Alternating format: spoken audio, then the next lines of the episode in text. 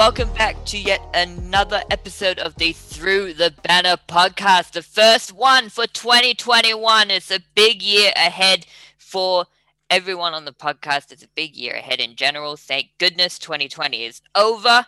And with me to see in the new year on the podcast is Paddy Grinley, all the way in rural Victoria. Paddy, how are you? Good to see you. I'm good, Casper. Yeah. Good to see you and Happy New Year as well, mate. Yeah, it's good to be here. Looking forward to a year where hopefully we don't have the interruptions that we did last year. Mm. Um, I'm looking forward to hopefully being able to go to the footy. Oh. Desperate for that since March last year. It is strange to be sitting here 12 months on and wondering, you know, about the last year of football, what we were thinking a similar point last year. But it's exciting to be talking about the upcoming season. It's exciting to be looking at a season of 22 games, 20 minute length quarters, games at the MCG, games that aren't exclusively played in the one or two states. So I'm really, really ecstatic to be here. Yeah, it should be very interesting. Um, hopefully, hopefully, Victoria can get its full uh, slate of games organized. Hopefully, New South Wales can have its full slate of games mm. as well. Um, but moving on, this fixture, ep- uh, this episode, excuse me, we'll be discussing the fixture, uh, the 2021 fixture release. Now, before we get started, um, diving into each team's fixtures, what we think are their positives, what we think are their negatives, how we would rate them overall, etc., etc just in case any listeners don't know, the first six rounds of the season have their dates and their times all sorted as well as the opponents, while the rest of the year just has the opponents per round. They don't have the dates or the times yet. As the season progresses, the AFL plans to release them in blocks, um, kind of like what they did uh, this year. Um, moving on though to the Adelaide Crows fixtures, I'll start off with this one. Um, there's a Fox Sports article which points all these points out. So if you don't want to listen to Paddy and I, go and check out Fox. Um, although please don't, we love having you here. Uh, the Fox Sports article pointed out in their analysis that the Crows play the Swans, Kangaroos, Hawks, Suns, and Dockers within the first six rounds. That's a fantastic start to the season for them and a wonderful opportunity for them to avoid that awful start to the year that they had this year 0 and 12 or 0 and 13, whatever it was. They um, also play the Giants in round seven and the Power in round eight. Now, normally showdowns are pretty unpredictable. I know last year was uh, pretty lopsided, and they did beat the Giants late in the season at the Adelaide Oval as well, the Crows. So they should feel pretty confident about gaining either their first win of the season somewhere in those uh, first eight games. Now, I'll also mention the biggest negative for them, and that is despite the great start to their fixture, it's a brutal stretch after their bye to finish the year. In their final nine games, they play four 2020 finalists Brisbane, West Coast, and Port Adelaide at home, as well as the Dogs and Ballarat, as well as two teams that just missed out on finals in 2020, both away Melbourne at the MCG and the Blues at Marvel Stadium. They also have Essendon at Marvel Stadium sprinkled in there somewhere, as well as Hawthorn and North Melbourne. Now, aside from the Hawthorn and North Melbourne games, I struggle to think where they can win one in that final stretch of the season. Uh, it's going to be a tough, tough, tough finish for these Crows. Um, I'm not, yeah, I'm not super hopeful for them for their last little, uh, last couple of months or so of the year. Uh, what about you, Paddy? Okay, now we got to figure out what the hell's going on. So, I think before my internet decided it wanted to crash, Casper was about to talk about Adelaide. So, for all the listeners at home, I um I've got this this fun little modem which twice a year likes to all of a sudden conk out the internet and you have to reset it. So that just happened about two minutes ago. So bit of excitement. But anyway, we're talking about Adelaide. So uh, the um, joys of working from home and the joys, the joys of regional Victorian internet. I get it. I get. I, I, I Thanks ADSL too.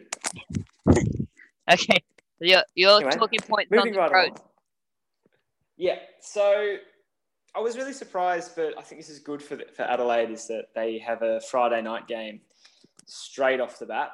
Mm. Um, so against the Gold Coast Suns at Adelaide Oval. So I think that'll be a really, really good opportunity, and it'll be fantastic, I think, for the club to have a, a nice early blockbuster, which is surprising considering they finished last.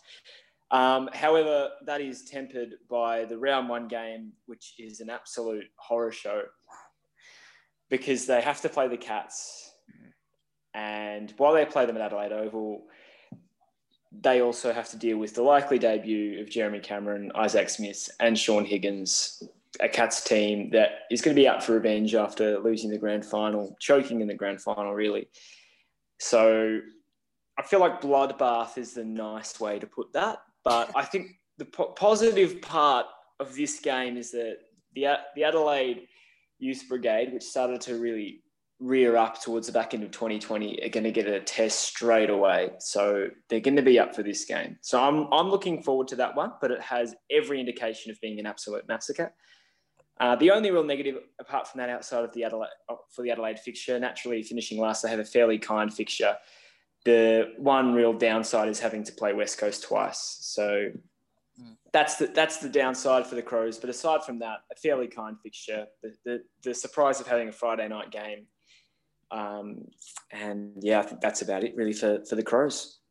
Yep, fair point. That round one game is uh, shaping up to be very tough for them indeed. Moving on to Brisbane, big 2020 season that I think for a lot of Lions supporters ended with um, extreme disappointment in that prelim final performance. But nevertheless, big, big, big season means a big, big, big fixture the next season big games at home versus big Victorian teams, which, if the COVID situation in Queensland allows for it, should draw big crowds for contests against Richmond, Geelong, Collingwood on Easter Thursday, and Essendon, the Joey Daniher Cup, I am christening it. Mm.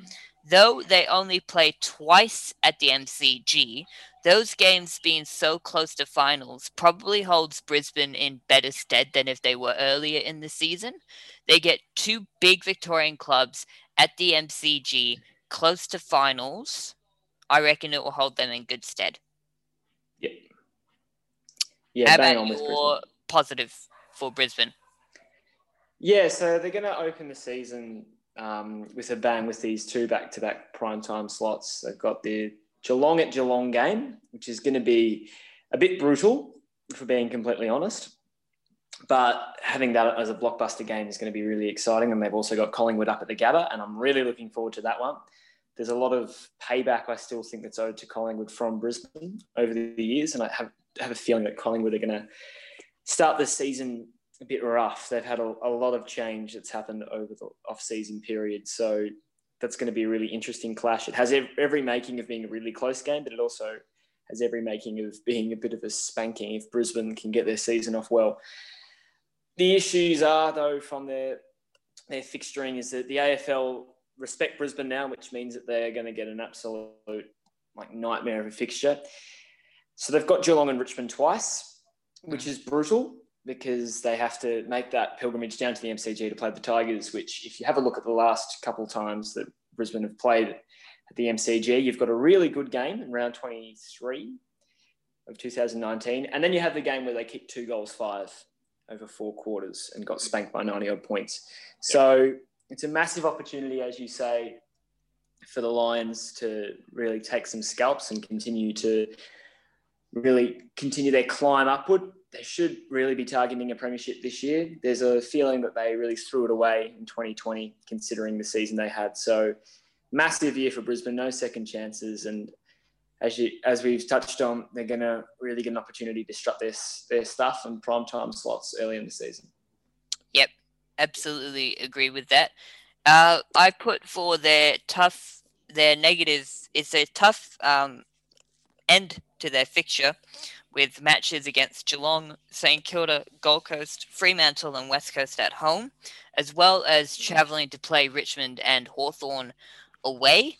They also play Adelaide away, and I know, I know, I know uh, that there's going to be somebody listening going, Adelaide, they shouldn't be that difficult to play. But remember how well the Crows played at the end of 2021, at uh, end of 2020, excuse me, especially at home, where they beat two finals content well uh, two finals contenders. One finals contender and granted one team that was also a dumpster fire but nevertheless they won comfortably against said dumpster fire and so, if Brisbane head to the Adelaide Oval thinking that they're going to get an easy win against the Crows late in 2021, I think the Crows are going to give them a massive shock.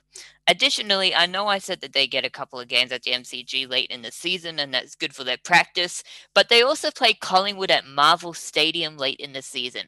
And surely they would have preferred for that game to be at the MCG. Surely, surely, surely. Anyways, moving on to the Carlton Football Club. What I like about the Blues fixture is that they have good, winnable double up matches against uh, Collingwood, Port Adelaide, Gold Coast, GWS, and Fremantle. If Carlton wants to make the finals, they should aim to win anywhere from six to eight of those matches minimum. Uh, ideally, they should really, really win all of them. Um, tricky start for the Blues, though. Richmond, Collingwood, Fremantle, Gold Coast, Port Adelaide, and Brisbane to start off the year. Though almost all of those games are in Melbourne. The one that isn't is on the Gold Coast against the Suns, where the Blues have struggled to win matches over the last few seasons, and the Suns always start the season really well, especially at home need uh, should uh, do I have to mention the uh, round four 2019 match? That was an awesome finish, a heart stopper. The Suns pipping the Blues on the Gold Coast. So yeah, you know, tough tough start for the Blues, but this should be the year that Carlton challenges for the finals for the first time since 2013. So Blues fans, you should be looking forward to uh to a pretty good season.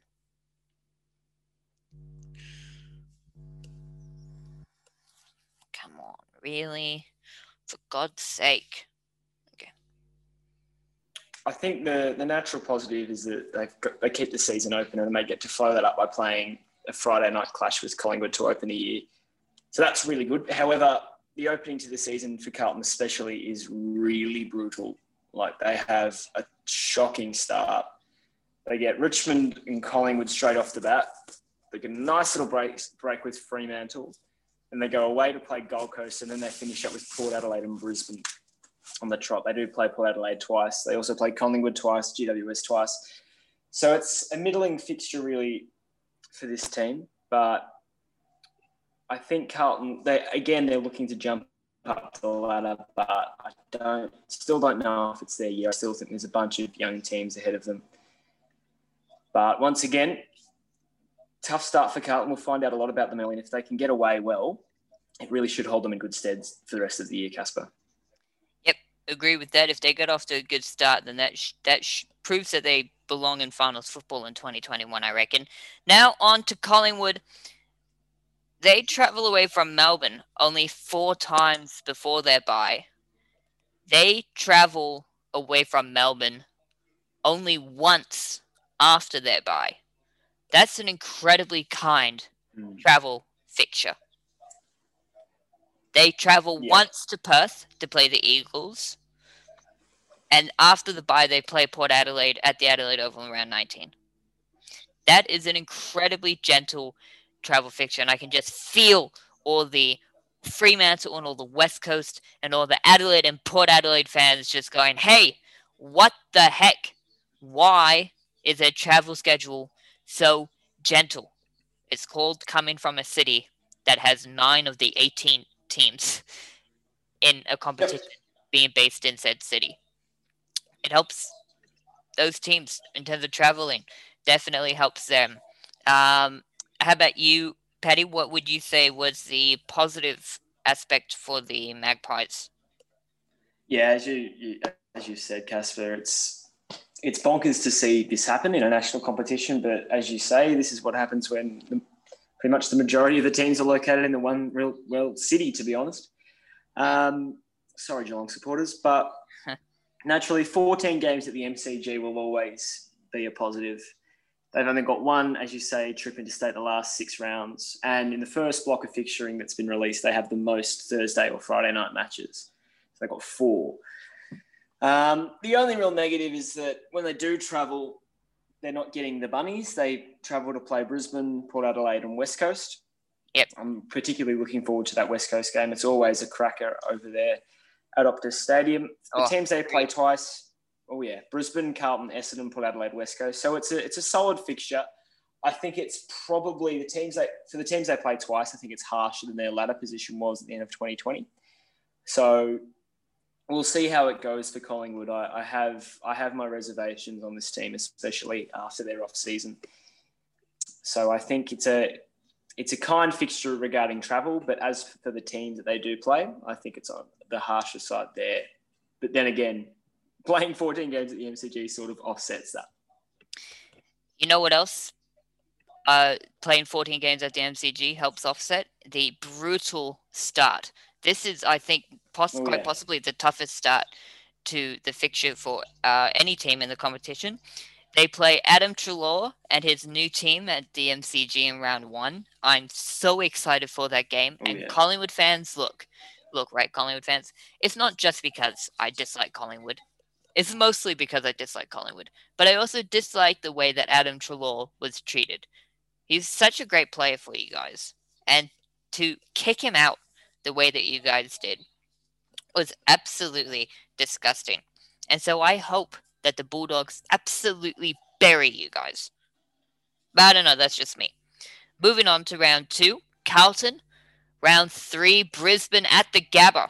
Round four, the Giants at the MCG. And someone might be saying, well, the Giants don't play well at the MCG. Remember the last time that Collingwood hosted the Giants at the MCG worked out pretty well for GWS.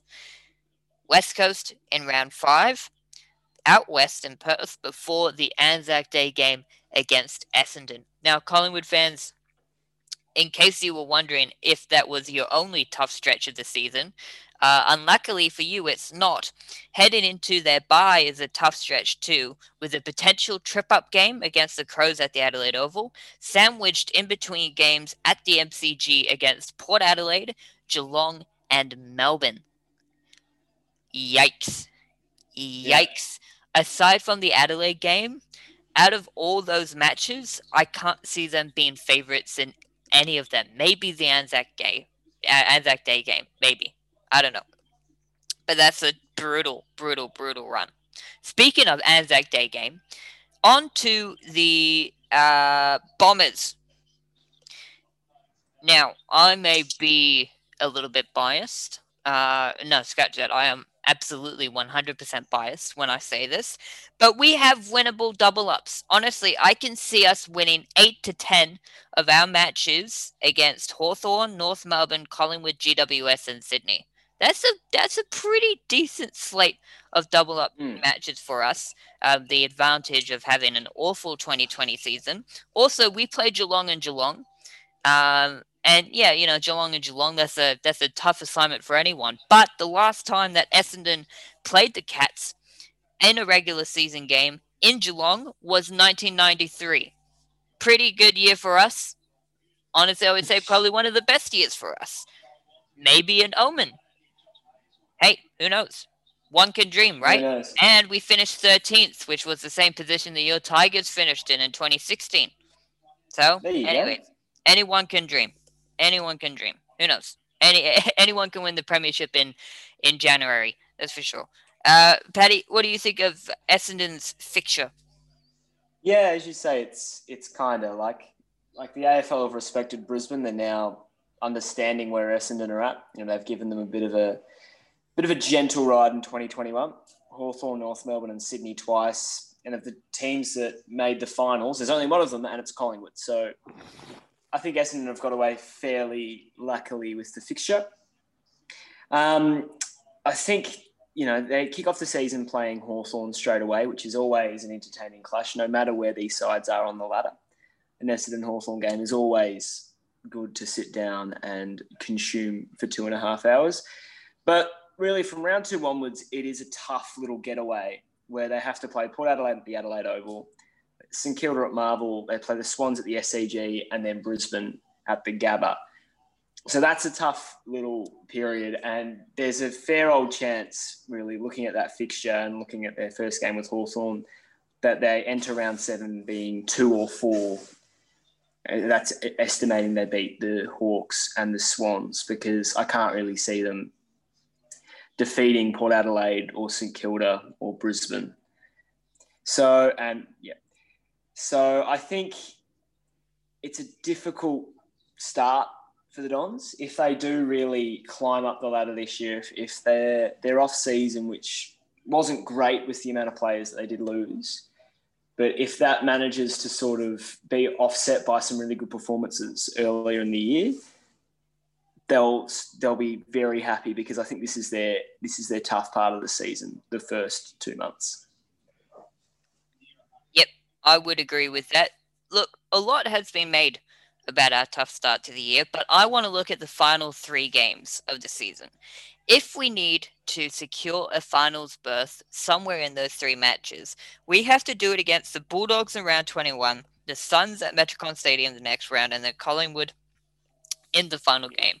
Right. Okay. So the last time we played in round 21 against the Western Bulldogs was 2019, where we kicked the first goal and in case anyone listening doesn't know, the Dogs then proceeded to kick 21 goals in a row. And we lost by 104 points. And I was just sitting there listening to all the Bulldogs fans bantering around me. And I felt like I wanted the earth to open up beneath me and just swallow me. It was an awful experience. My first 100 point plus loss that I've experienced live. Don't recommend it definitely gets a zero out of zero uh, trip review on TripAdvisor. Definitely a bad Yelp review. Oh, it was awful. And then we played the Suns, where we had a draw against them in 2020. And they are going to get Rao back. Hopefully, he plays an entire season. But he's going to have you're going to have Rao, you're going to have Rankine, you're going to have Noah Anderson, a lot of great young players, and I'm not sure we can go with them. And then we play Collingwood in the final round. And if we lose that, egg on my face because I've already texted one of my Collingwood supporting friends, uh, Liam, who is a common uh, contributor to this podcast. Shout out to you, Liam. I I, I said to him that Essendon is already is going to win their two games against Collingwood in 2021, and it's going to be really easy, you know? So who knows? Anyways, moving on. Additionally, Essendon fans would have loved the reunion, the homecoming matches against Orazio Fantasia and Joey Daniher, and both of those games are away. But I mean, aside from that, the 2021 fixture is pretty kind for the Bombers. Yep. Moving on to the Anchormen I think that Fremantle have a great start to the season. They have Melbourne, Carlton, Adelaide at home, while also playing, uh, uh, excuse me, away, while also playing GWS, Hawthorn, North Melbourne at home. I would not be surprised if they win all of their matches to start the season. They could be six from six, which Fremantle fans would probably be uh, a much welcomed reversal of that awful 2016 season when you started uh, 0 and 0 and 11, I think. Um, but yeah, look, good good start to the season for Fremantle. What do you think, Paddy? Yeah, the, the start is good, but um, unfortunately for the Dockers, the end is atrocious. Um, they have to go to Tasmania to play the Hawks. Geelong at Optus, Swans at the SCG, Richmond at Optus, Brisbane at the Gabba, West Coast at Optus, and then the Saints at Marvel to finish the year. So that's a shocker, right? You've got the reigning premiers, the other grand finalist in Geelong. You've got the, the preliminary finalists in Brisbane, West Coast, who are competitive every year. You've got the Derby there. You've got, got the Saints who made it to the semis in that in that as well. And then you have to the teams that didn't make the finals. You have to go travel to play them. So that's not going to be a lot of fun. Um, and that is classic late season roadkill. If Fremantle are out of finals contention by that point, that is going to be a really ugly period because there's going to be a fair few teams in there who are going to be contending for finals and contending for top four positions, jockeying for qualifying final slots. It's going to be a bit of a bloodbath if they're not contending for a final position. So they've got 10 interstate trips, which as a interstate club, that's never a lot of fun. But on the positive side, they get back-to-back home games before their bye at round 14, and their Len Hall tribute game falls on Anzac Day Eve this year, which is a really nice little twist in fixturing. So I think it's as for the sides they play twice Sydney, West Coast, Hawthorn, Brisbane, and Carlton. It's probably around the mark for Fremantle, who are I think steadily sneaking up on a elimination final berth. I think in the next two to three years. Well, so it's an okay fixture for Fremantle. They've got that nice start, but that little run at the end of the year, it looks like a, a fairly brutal end if they're not in a good space come the later part of the season. That is a you're right. That is a tough stretch to end the season. I want to just touch upon those double ups because I think that's the biggest negative for Fremantle. Right, I know they had a good 2020 season, but geez, AFL, you could have thrown them a bone or two, right? They play West Coast twice. Look, I know, but still. They play Brisbane twice. Tough. They play potential 2021 finalists, Sydney and Carlton twice. And they also play Hawthorn twice. Now, they should belt Hawthorn at home. But the return game is in Tasmania, a state where Hawthorn normally win. In fact, almost always win and a state where Fremantle normally always don't. I'm I don't actually know if this is true, but I don't think they've actually won in Tasmania ever. What a time to get their first win eh? in Tasmania, 2021. Yeah, yeah, exactly. In fact, circle That's that picture, Fremantle fans. The drought will end. Finally, you will win a game in Tasmania, hopefully. Uh, moving on to Geelong. Right. I like that they play another big Victorian club at home. In recent years, they've played Carlton, Richmond, and Hawthorn at GMHBA Stadium during the regular season, though it should be noted that they played Hawthorn there where when no fans were allowed at the stadium. They also played Collingwood a couple of times there during the preseason. And now, for the first time in a regular season match, round 16, the Bombers are coming to town. Maybe it's a step closer to hosting 11 matches per home and away season down in Geelong. Who knows? Very kind start to the year as well, with Brisbane, North Melbourne, and West Coast traveling to Geelong. The Cats playing the Crows in Adelaide as well as the Swans in Sydney. Sydney has, um, in the last few seasons, have had an awful, awful, awful home record. And Hawthorn and Melbourne at the MCG. The Cats should, should aim to be seven from seven after that stretch. Yeah. If they are five and two or worse, serious questions are going to be asked about them. I reckon.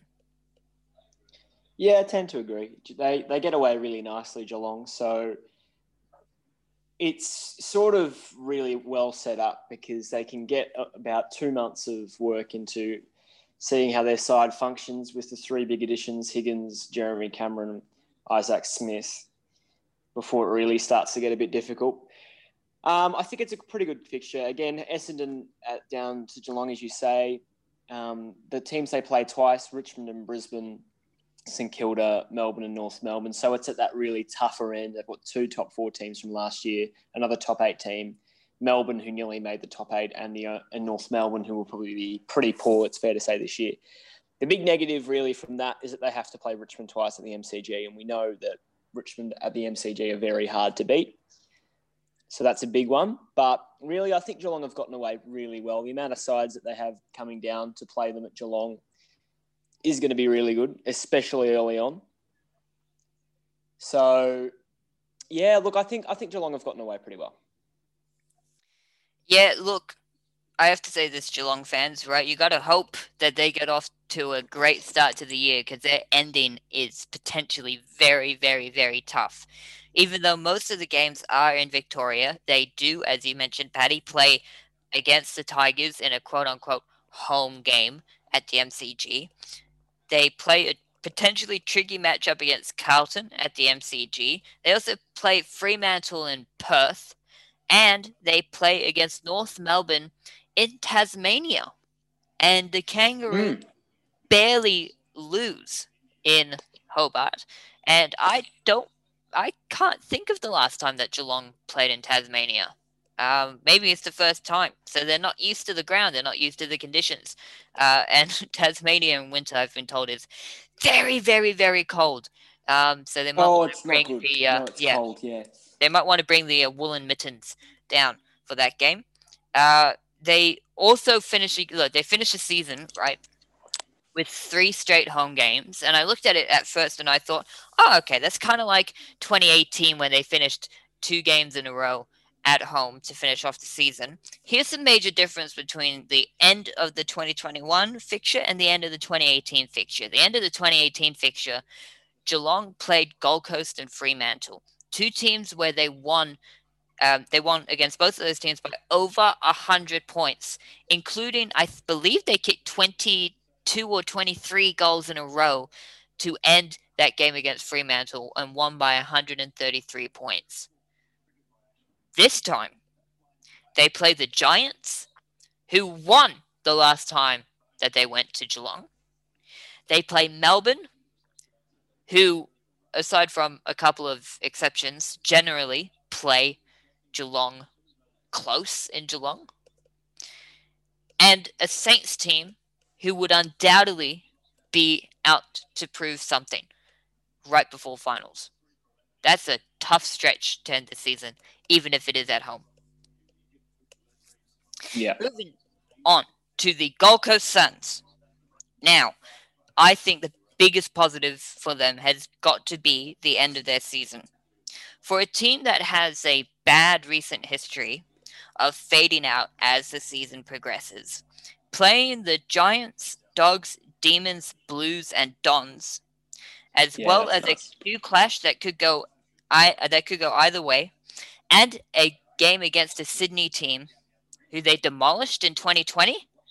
That's a nice last seven games for the Suns. Yeah, the Suns have got a good one. Um, I like this fixture for the fixture for them. They only play the two top eight sides from last year. One of them is their what state neighbour in Brisbane. The other is the Bulldogs, who bowed out in the elimination final stage. So it's a nice fixture, really, for a team that many thought after their early form would make their finals debut in 2020. Um, the only real negative in their fixturing is a pretty tough run up to their bye. They play the Pies, Saints, Lions, Cats, and Hawks. So that little four team run, run of final sides up to the rest is up to round 12 is going to be a little bit of a struggle for Gold Coast. But they're going to be super excited. I think the other big positive for them is that they've already been given one blockbuster game by the AFL fixturing department in the first six weeks. So that bodes really, really well for the rest of the season, where they're going to hopefully be given a bunch more primetime games. The fact it's against Adelaide indicates that this the AFL wants to see them on TV and wants to see the Suns winning games, which you'd expect they would against Adelaide. So good fixture for the Suns. Big year 10th year in the competition. So it's going to be a really exciting season for Gold Coast. I will say this with their kind start and kind end to the year in terms of who they play, there are no excuses for a poor season. In previous years, yeah, there may have been excuses. You know, 2019, they were young. 2020, you know, they yeah, 2018 they had to play their first 11 games away or so because of the Commonwealth Games. There's no excuses anymore, Gold Coast. They got to pick up pick up your game, all right. And if not, then I reckon the pressure may start to come for Stuart too. Uh, moving on to the Giants. I reckon they have a pretty kind set of double ups in their draw. GWS, they would be happy with double ups against Essendon, Melbourne, Carlton, and Sydney. Now, they play the Tigers twice as well. I can't see GWS beating the Tigers, even if that game is bizarrely at Marvel Stadium. But in Sydney, the Tigers have struggled to win at Giant Stadium.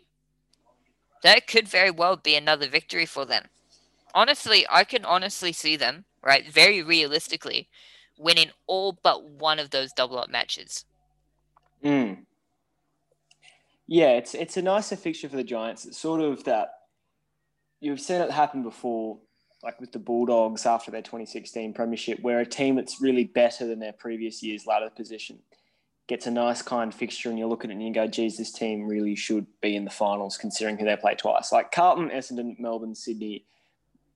Like the Giants, you'd think are going to win well, that's if that's eight games, they should win at least seven. Then you've got the double with Richmond, where you think that they can probably take one at their home ground, where Richmond haven't really beaten them until that um, since they were a team full of teenagers, really, in the early 2010s. So it's a nice fixture for the Giants. They only play the one top eight side um, twice, as we've mentioned with Richmond. But to end the year, it's probably a tougher three weeks than they would like to have. They've got to go get Port at home, then they have to go down the highway in, in Victoria. So they've got to travel to Victoria, then go down the highway to play the Cats. They get Richmond at home, and then they get Carlton also in Victoria to finish the year out. So if they are in a contending position or contending for a few spots in the in the top eight as the season dies away into finals, it's going to be a tough finish. But it's a favourable fixture for the Giants.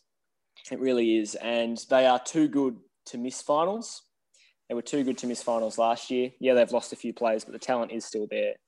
So big year for Leon Cameron. And if you think if they don't make it again this year, he might be gone. You just get the sense. Well, Whoa, big call, but I reckon you're right. Uh, the keys to the Ferrari may be handed over to someone else. I I also wrote down that the end of the season was quite tough with GWS, but I'll say this: the start is very tricky for GWS as well. They play the Saints at home, the Demons and the Dogs in Canberra, as well. Fremantle, Collingwood, and Sydney away. And that's the start of the season. They could very well be winless at the end of that. Now, combine that with the tough end to the season that they have, which you just talked about, Paddy. They better hope that their middle, that their performance in the middle part of the season is nearly flawless because, youch, gosh darn, that is tough. That is really, really tough for GWS. But moving on to Hawthorn, a potentially tricky, this is the only nice thing that I can say for Hawthorn's fixture. A potentially tricky run home is lessened in difficulty somewhat by the fact that they play Port in Melbourne and even though it's at mm. you know it's at Marvel Stadium, it would have preferred the MCG. Nevertheless, it's in Melbourne. It could have been a lot worse. That game could have been at the Adelaide Oval. Fremantle and Tasmania, where Fremantle don't win, so Hawthorn should win that game. Brisbane at the MCG, where the Hawks won opening game of the 2020 season, and the Dogs in Tasmania, where once again the Hawks barely lose. The fixture gurus were kind to the Hawks there in regards to where those games are actually scheduled to be played. Mm. Yeah, the Hawks. Again, it's a fairly middling, middle of the road fixture for. A, I'll be honest, a fairly middle of the road team. I can't really see Hawthorn making too much noise this year. They do play a match in Darwin in 2021 against Gold Coast, which I think will be really interesting.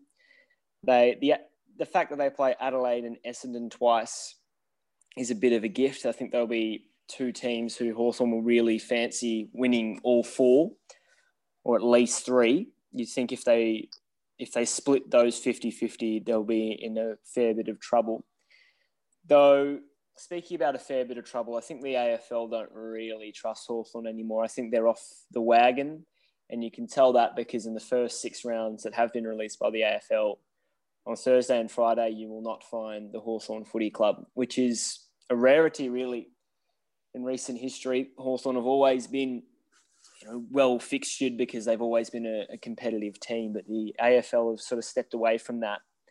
So no blockbuster night games, no prime time for Hawthorn in the first six weeks. So you can't imagine that there'll be a change of heart when the rest of the fixture is eventually released. So yeah, I think I think Hawthorn. The highlight, the thing I'm really excited for is that they're going to play that game in Darwin for Sir Doug Nicholls round, mm. which will be exciting. And I think they'll they're, they've mentioned uh, in their reception of the fixture that they're absolutely elated to have that, but can't see too much really here for Hawthorn that stands out. And I think that really will is an indication of where the club will be at. I think for the upcoming footy season. I agree with that, Paddy, and I think the tone for the season for the Hawks is going to be set very early in that opening stretch. They play Fremantle in Perth, and in Melbourne they play Essendon at Marvel Stadium, where we play our best football. I know that's not saying a lot, but still, we play ex- we play exponentially better at Marvel Stadium than we do at any other stadium. And then they play Richmond, Geelong, and Melbourne at the MCG, you know, sprinkled in those opening rounds as well. I expect them, in all honesty, to be five from five L's during that stretch. And do you know what? I am very happy about that. Moving on to Melbourne. I like their start and I like the end to their mm. season. Neither not not too difficult, but not too easy either. Look, you don't want an easy end to the season if you're a finals contender because if you do get into finals football, I think it I think a soft end to the season kind of softens you up for finals, right? It doesn't prepare you all that well. Look at Geelong, right? 2018, as I previously mentioned, two big crushing victories against two roadkill teams to end the season, get into finals football and they get crushed by Melbourne. So I kind of like that. I want to highlight their start, especially Fremantle, Geelong, Hawthorn, Richmond at the MCG, St Kilda at Marvel Stadium, and GWS in Canberra. If honestly they want to play finals, they should be aiming to win at least. I originally wrote down four of those matches, but they should win at least five or six. Yeah, they could win all those games. Realistically, four to six of those games they should aim to win if they want to make finals football. Yep.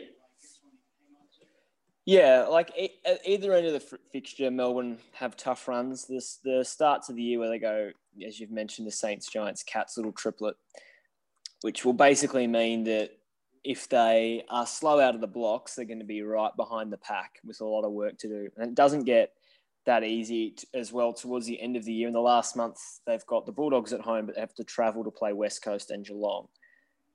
So that's not going to be a lot of fun um, for the D's, but the middle of the year naturally sort of improves that a bit. It's a, again a sort of middling fixture. The team just missed out in the finals, and you think they'd be right amongst it again this year. Big addition in Ben Brown is going to, well, it's going to really mean that Melbourne's going to be hard to not watch because there's going to be a lot that will change with this footy club. Adelaide twice and Hawthorn twice is a nice little gift. Again, there's four wins that they really should bank. I'm looking forward to seeing the games against the Bulldogs and, and Geelong. They're always entertaining. Got a great relationship with those clubs in, if we're talking about football. So, yeah, I think the D's will be happy with this fixture. Again, getting the Anzac Eve with Richmond, which will be big. Um, they just need to make sure that they, they get away well because it's not going to get easy at the end of the year. Yeah, that uh, that last game, round 23, Geelong and Geelong, Yikes, Melbourne fans. Yeah. Oh, geez, the ground where PTSD. Melbourne have lots of fond memories of. Oh, geez, heartbreakers and blowouts galore. Geez, I don't know what's more painful: Zach Tuohy kicking the winning goal after the siren to pip them in 2018, or the 186 point loss in 2011. Look, all I can say is Melbourne supporters better hope that a top four, six, or eight spot is not on the line for them uh, in round 23. Because, man, if they need to win to get in, uh, good luck with that. Melbourne is all I can say. Moving on to North Melbourne. I like the fact that they held on to their Good Friday game uh, this year, returning to the Kangaroos v Bulldogs match, which blessed us in 2017 with an epic. Oh, North Melbourne lost on the siren, and I am hoping for an exact repeat of that. exact repeat, please, football gods. That would be wonderful. And they bring a big Victorian club to Tasmania for the first time in years, with Geelong making a trip across to uh, across the uh, Apple Isle here. I think it's a decent fixture for the Kangaroos. Yeah, I think I think they get away really well. Um, I think North Melbourne will be really happy with this. They get like a fairly reasonable run with the teams that they double up against. The Geelong one isn't great fun. I think they've always had a good run against the Bulldogs, which is exciting. Um, really, like five games in Tassie is is remarkable, and I think they'll be really looking forward to that after not being there pretty much at all in 2020. So um, yeah, good for the Kangaroos. Um, I'm pretty happy with that. The only issue I think that they would have really looking at this is that as far as travel goes, they do have to go to Perth twice, which will be a fair old hike. But for a team that's rebuilding and has got a lot of young guys that are going to blood, I mean, they've pretty much turned over nearly a third of their list at the end of 2020. So I don't think they're going to be expecting to be contending. And if that's the approach of the club, then I think this fixture is pretty acceptable for the Kangaroos. I would agree with that, although I completely forgot about the end of their season. It's a tough run to end the year for North Melbourne. Gold Coast, Western Bulldogs, West Coast, Essendon, Carlton, Geelong, Richmond, Sydney before playing Adelaide in Adelaide to end the season. That's a tough run. That's a that's a, that's a bit of a tough run to end the year for North Melbourne. So I think North Melbourne fans got to hope that they grab a few wins at the start because uh, that last few games uh, could be a barren run for them. I reckon to end the year. On to Port Adelaide. That's a nice couple of games to start the year. North Melbourne at Marvel Stadium and Essendon at the Adelaide Oval. Man, that's a that's a nice start. They I bet Port Adelaide supporters, right? Every single Port supporter probably has round four circled in their calendars already. Friday night, Friday the 9th of April at the Adelaide Oval versus Richmond. And I suspect that they'll get a lot more primetime games too once the rest of the season unfolds. Yeah. Sorry, Cosper, could you repeat that last bit? Sorry, mate. All good. The uh, joys of rural internet, ladies and yep, gentlemen. the joys of uh, of uh, doing calls over Zoom. Oh, Australia, please get your act together in terms of internet speed, please. Like, I, I beg you, I beg you. But what I said for Port Adelaide is that uh, I expect that they'll get a lot more prime time games too once the rest of the season fixture is um is gradually unveiled with all the times etc as the season goes on.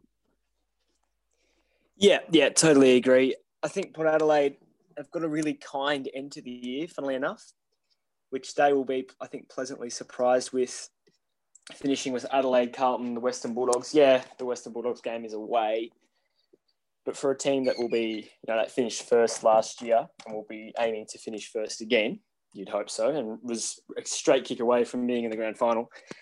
It's a very kind finish. Um, as is really their opening pair of games, so they have North Melbourne and Essendon, which really is 2 and 0 before it starts to get a bit difficult. Playing Adelaide and Carlton and even Collingwood twice is re- especially kind. And as, as far as top eight teams, St Kilda and Western Bulldogs twice, they've gotten away really well, Port Adelaide. I think this is the kindest fixture offered to a top eight or top four team by a fair old way. Um, I think the only real negative is that their run from round three to round seven of West Coast, Richmond, Carlton, St Kilda, and Brisbane is is the toughest run they have of the year, um, and they also do have the benefit, I think, of hosting what looks like it should be game of the year on paper, which is the preliminary final rematch against Richmond at Adelaide Oval, which will be enormous, and we hope we get a capacity crowd in to see that one.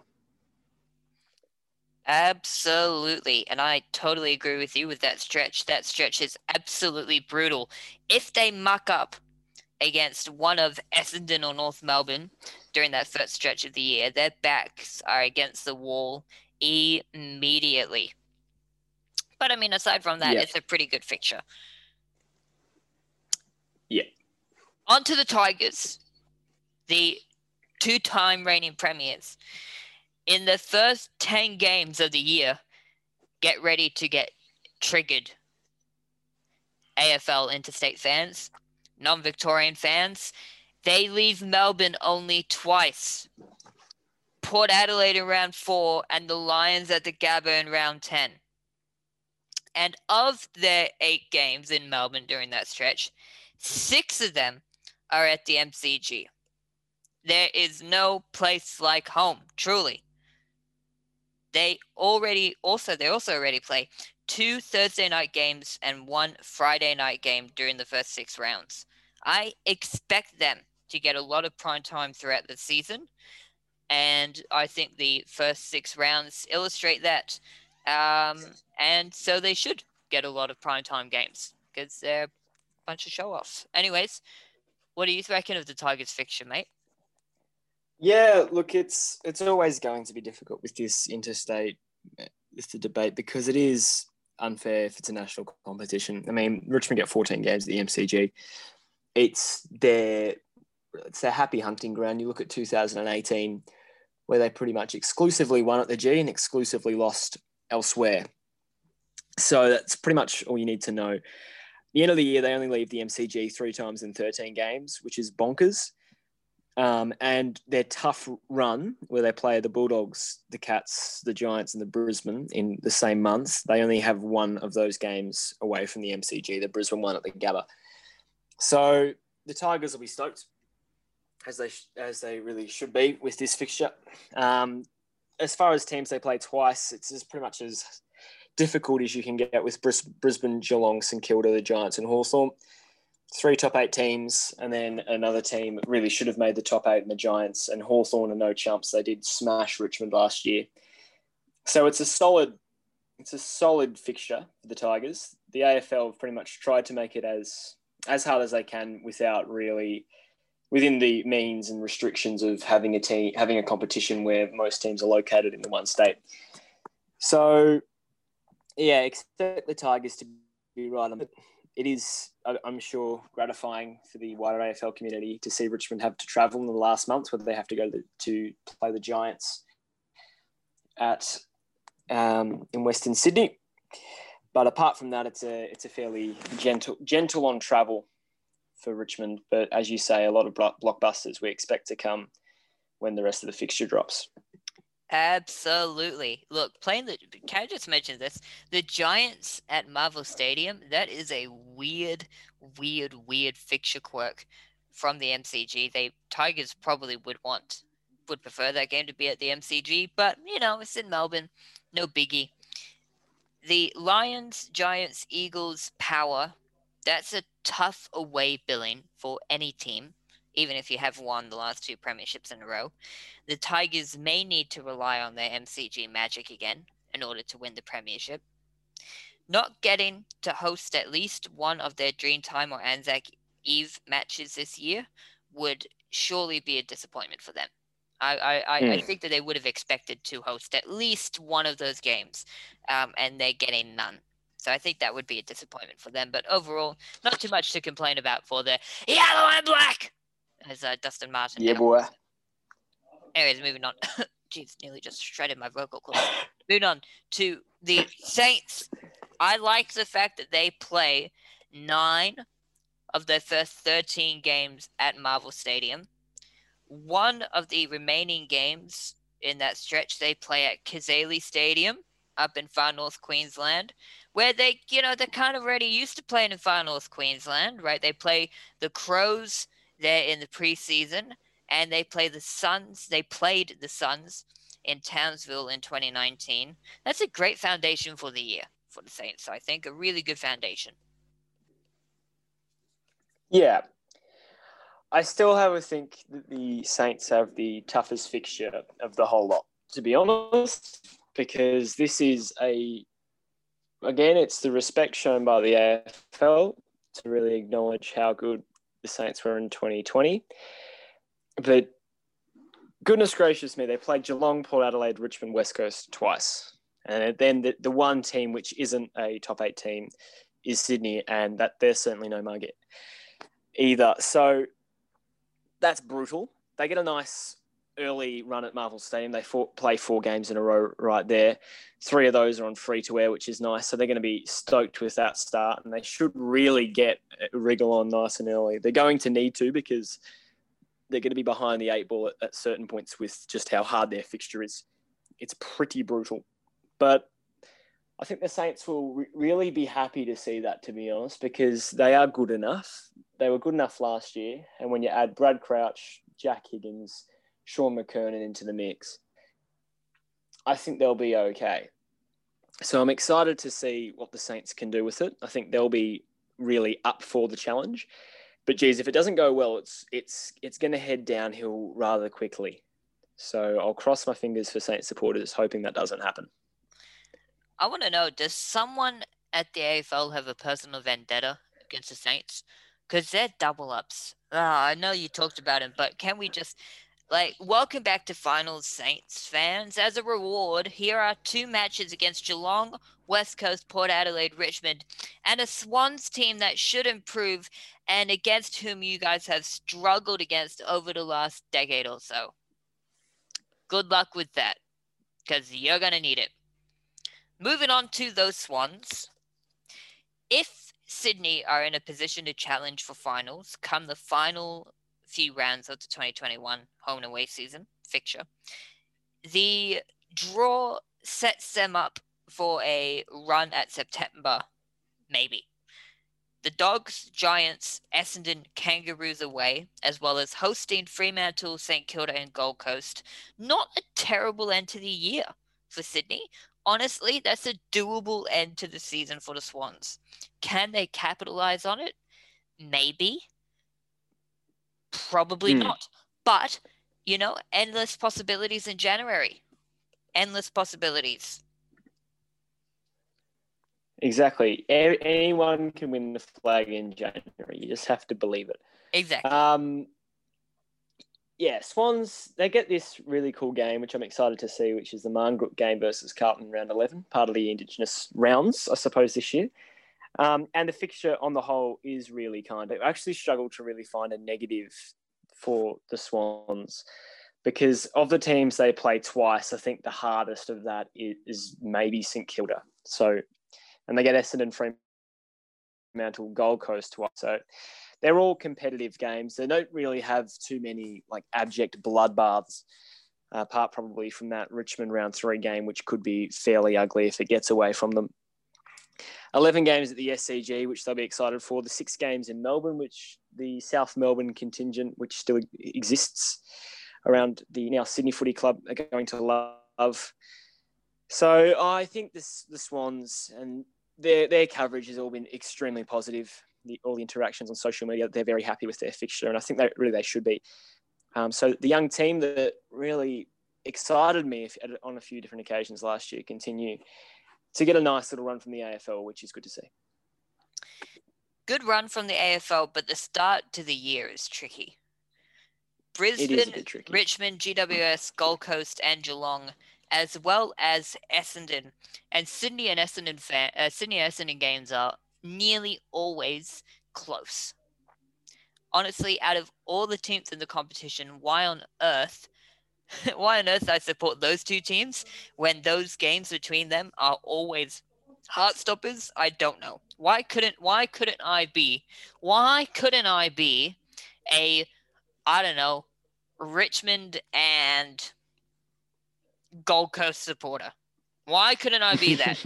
right? You get the Michael Hunt game, and that's about it. Right? Every single other game has been like a bloodbath.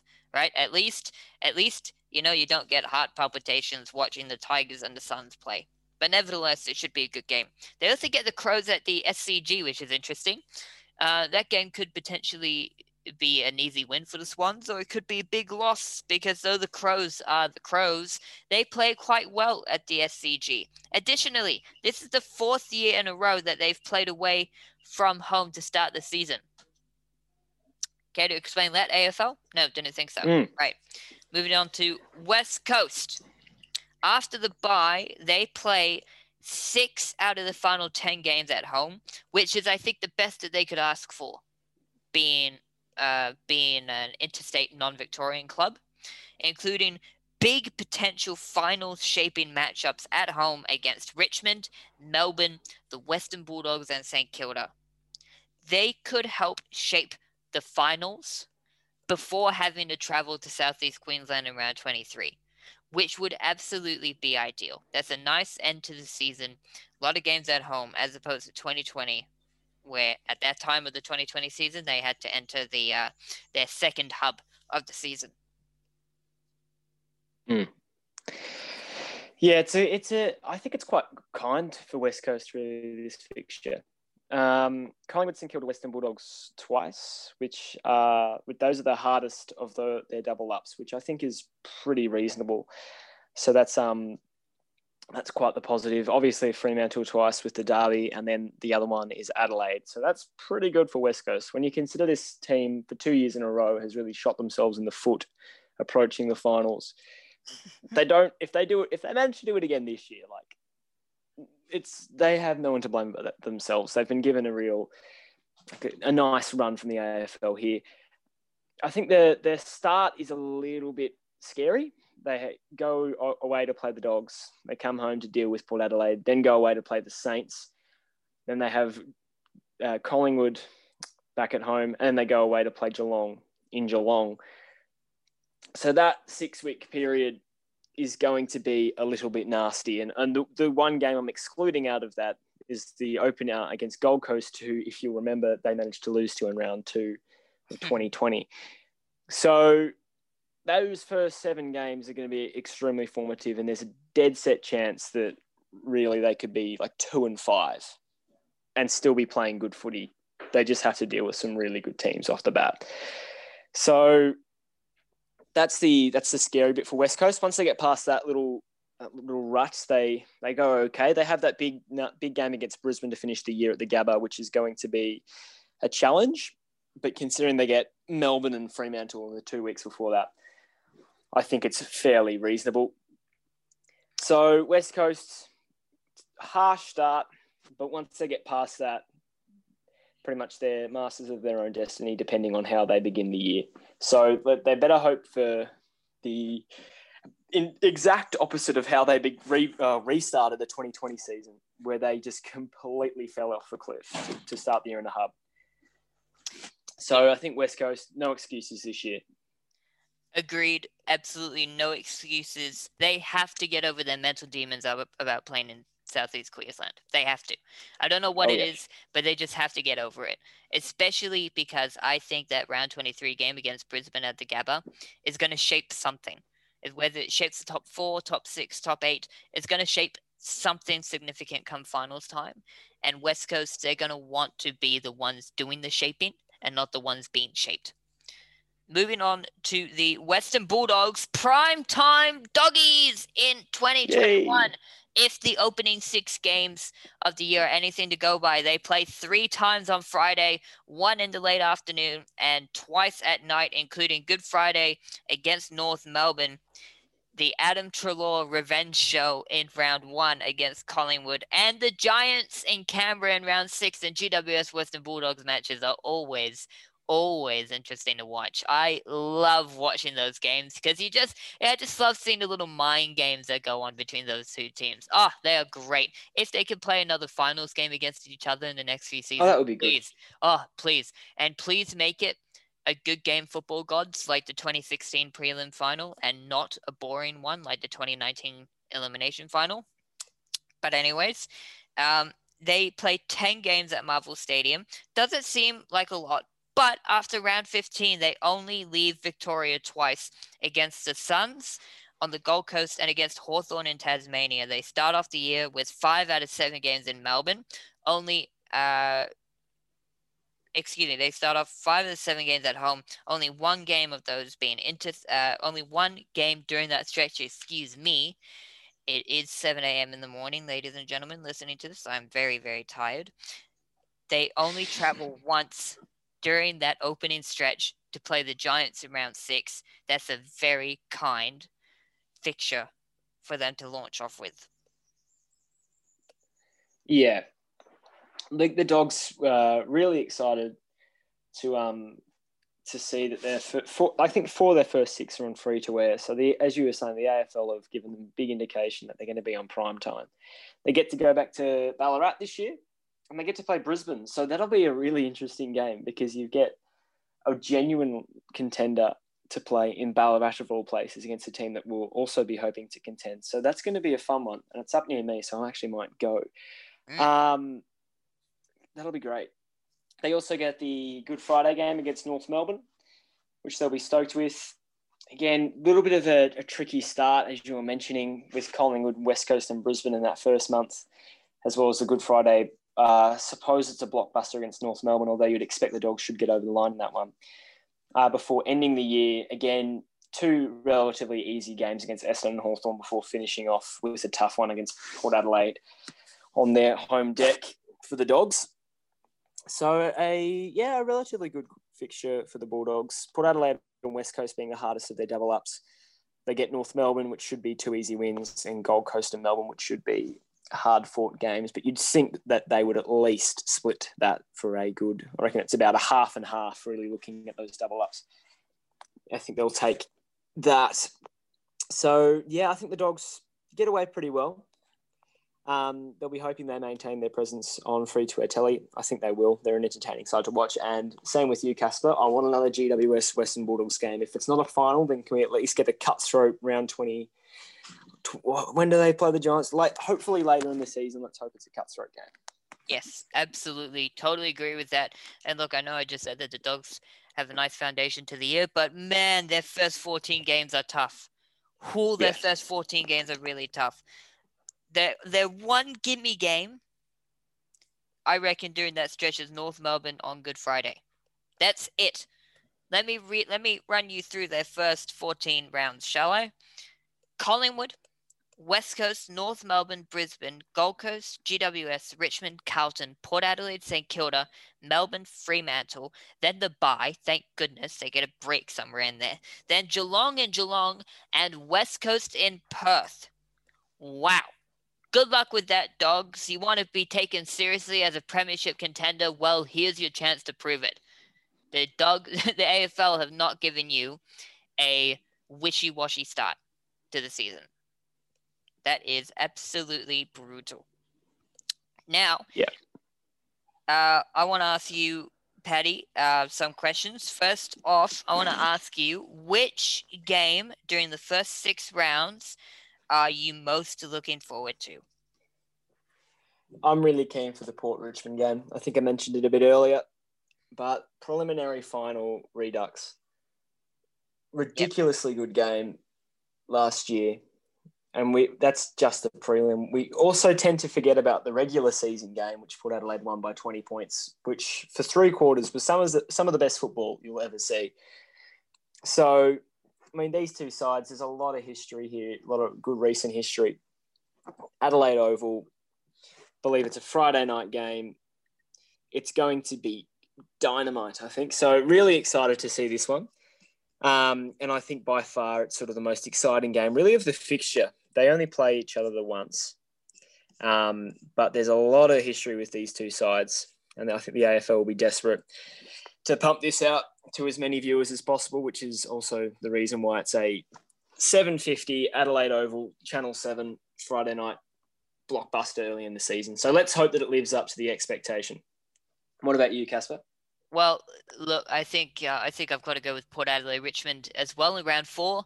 You know, they those two teams played two of the best games of the 2020 season last year at the Adelaide Oval. You had that awesome game uh, in the middle part of the year where Charlie Dixon kicked that ridiculous goal from the pocket, and Peter Ladhams. Oh yeah. In the oh, opposite oh, yeah. pocket. Oh, on the oh goodness gracious me! And they say Ruckman can't kick. That was unbelievable. And then the prelim final. what a game that was. Oh, unbelievable. Port Adelaide would absolutely be out for revenge. However, I'm going to point out the game on the following day, the Saturday. Talked about it before. You mentioned it, Paddy. The Bulldogs in Brisbane and Ballarat. I am excited for that one. Two premiership contenders in Ballarat early in the season. It's going to be cold. It's probably going to be wet. It's going to be a miserable day. Let's go. I'm so excited for that game. And obviously, as an Essendon fan, out of the first six games of the year, as first seven games of the year, I am so excited about six of them. I'm excited about Hawthorn, Carlton, and Collingwood because of uh, rivalries. I'm excited about Port Adelaide and Brisbane because of Orazio Fantasia and Joey Daniher. And I'm excited about the game against Sydney because I know it's going to give me heart palpitations. But it's going to be entertaining. The only game that I'm not excited about during that stretch is St Kilda. Because I think the Saints are going to absolutely massacre us. They're going to they're going to they're going to eviscerate us. Uh, that is a throwback for uh, our long-time listeners. Uh, they're going to absolutely eviscerate us. Now, I want to ask you, Paddy, the biggest potential landslide during the first six rounds. What do you think? The one game during that first six rounds yeah, that you think, yikes. Yeah, it's one I mentioned earlier. Um, Adelaide versus Geelong, round one, Adelaide Oval. I think it's just got all the makings of a really like biblical smashing. The Cats will be trotting out Jeremy Cameron for the first time, Isaac Smith for the first time, and Shaun Higgins for the first time. This is not well. Hopefully, they they're not ruled out through injury or any anything else. This is really step one of the Cats' comeback. They know how close they've been the last two seasons. They were up by four goals in the 2019 prelim. They're up by four goals in the 2020 grand final. And for that effort, there's still no flag since 2011 for Geelong. And they will be ropeable. They are running out of chances. Mm, I think they're aware of that, which is why they've really loaded up for this season. Their stars are getting older and they don't really have that youth coming through. So they've opted to spend their draft picks on established guns. So I think this game is really going to be the first shot from Geelong towards the other contenders just to let everyone else know how good they are and, and where their focus is. And the poor Crows are going to be in the firing line. Saturday, twilight, 4.05. I think it's going to be an interesting watch to see how Geelong have changed their approach following their grand final defeat, if they've changed it at all, and to see how the young Crows go against the Titans that are the Cats. They did have, as you mentioned earlier, an improvement towards the end of 2020. Really exciting to see that. But I think this is going to be, I think West Coast versus Melbourne areas 2018 preliminary final. Yikes. Yikes, yikes, yikes. Well, I'm going for Geelong as well as my potential biggest winners during the first six games in terms of a margin. But I'm going against North Melbourne, round five, Sunday, April 18th at GMHBA Stadium. Geelong, the dad squad, the dad team against North Melbourne. Look, Kangaroo fans, just look away. Just look away. Just watch anything. Just watch something else, right? The AFLW Grand Final is on that weekend. And North Melbourne's AFLW team, one of the best teams in it, there's a good chance that the Kangaroos are going to be in that game. Watch that game instead. Okay, watch your AFLW team because they are going. They have a good chance to win the premiership, and they are a good chance to win a premiership a lot, a lot quicker and a lot sooner than your AFL men's team are. North Melbourne fans. Additionally, if you want to watch more sports aside from the AFLW Grand Final, the NRL. Uh, two games, two days before that, the Melbourne Storm take on the Sydney Roosters, two heavyweights of the NRL. I reckon you should watch that game. You may not understand the rules of league or you may find it boring. It's going to be a lot more entertaining to watch than Geelong laying a smackdown on you guys at GMHBA Stadium. Kangaroo fans, do anything except watch that game. Now, biggest matchup of the home and away season in your uh, in your opinion, Paddy? Yeah, I hate I hate to repeat myself. Um, so I'm going to avoid saying the Port Adelaide Richmond game again because I just think it's fairly reductionary. You can't really ever go past the grand final replay. And I think round eight, we don't know the exact date for this yet, but it will be sometime from Friday, May 7th to Sunday, May 9th. It'll be Richmond versus Geelong at the MCG. And this is going to be a big boy. This is going to be a big cracking game. Hopefully, by this point, we have like at least, I'd say, 40 or 50,000 fans at the MCG to see Richmond play the Cats. And we're hoping that this will be a Friday or Saturday night game as well, I'd imagine, too. But you can go past that one. So that's my most biggest game of the year, the most biggest, the biggest game of the year, in my opinion. And I think this is going to, well, and the good thing about this is that we're going to get two of these. We're going to have Richmond play Geelong twice, both times at the MCG, which the Cats won't be happy about. Um, but so the AFL goes. So I think this is the biggest game. I think you've got, again, the Cats out for revenge against Richmond, who've really got them twice now in finals and beaten them three times in finals since 2017. So they'll be out for revenge the Ablett-less Cats, as you say, Dad's Army versus Richmond, who've endured a fair bit of controversy, including a fresh one to bring in the new year, which I, I won't touch on, but it's going to be a big, big, big game. And I think we'll be eyeing this one off for a few weeks in advance. Casper, what about you? I'm also going for a Geelong game, but this time against the Lions, not in round two down at Geelong, but at the Gabba in round 15. Both teams was a lot to prove. Both teams, I think, will be challenging for a top four at that particular stage of the season and possibly at the end of the year, too. While they do play in round two, that is at a ground where one of those two teams has a statistically much greater win rate win rate than their opponent does. Geelong, conversely, plays really well in Queensland, almost as well as Brisbane. Geelong almost never lose at the Gabba. They never lose at the Gabba, unless they're playing in grand finals, apparently. Sorry, Geelong supporters, to bring up memories of that game. Look, I like this matchup. The young, up and coming team that needs to show that they mean business in finals at home against the dad squad, the dad army, the daddy team needing to prove their investment in experience. I'm excited. I'm very excited for yeah. that game. I'm excited for football to come back. I miss it.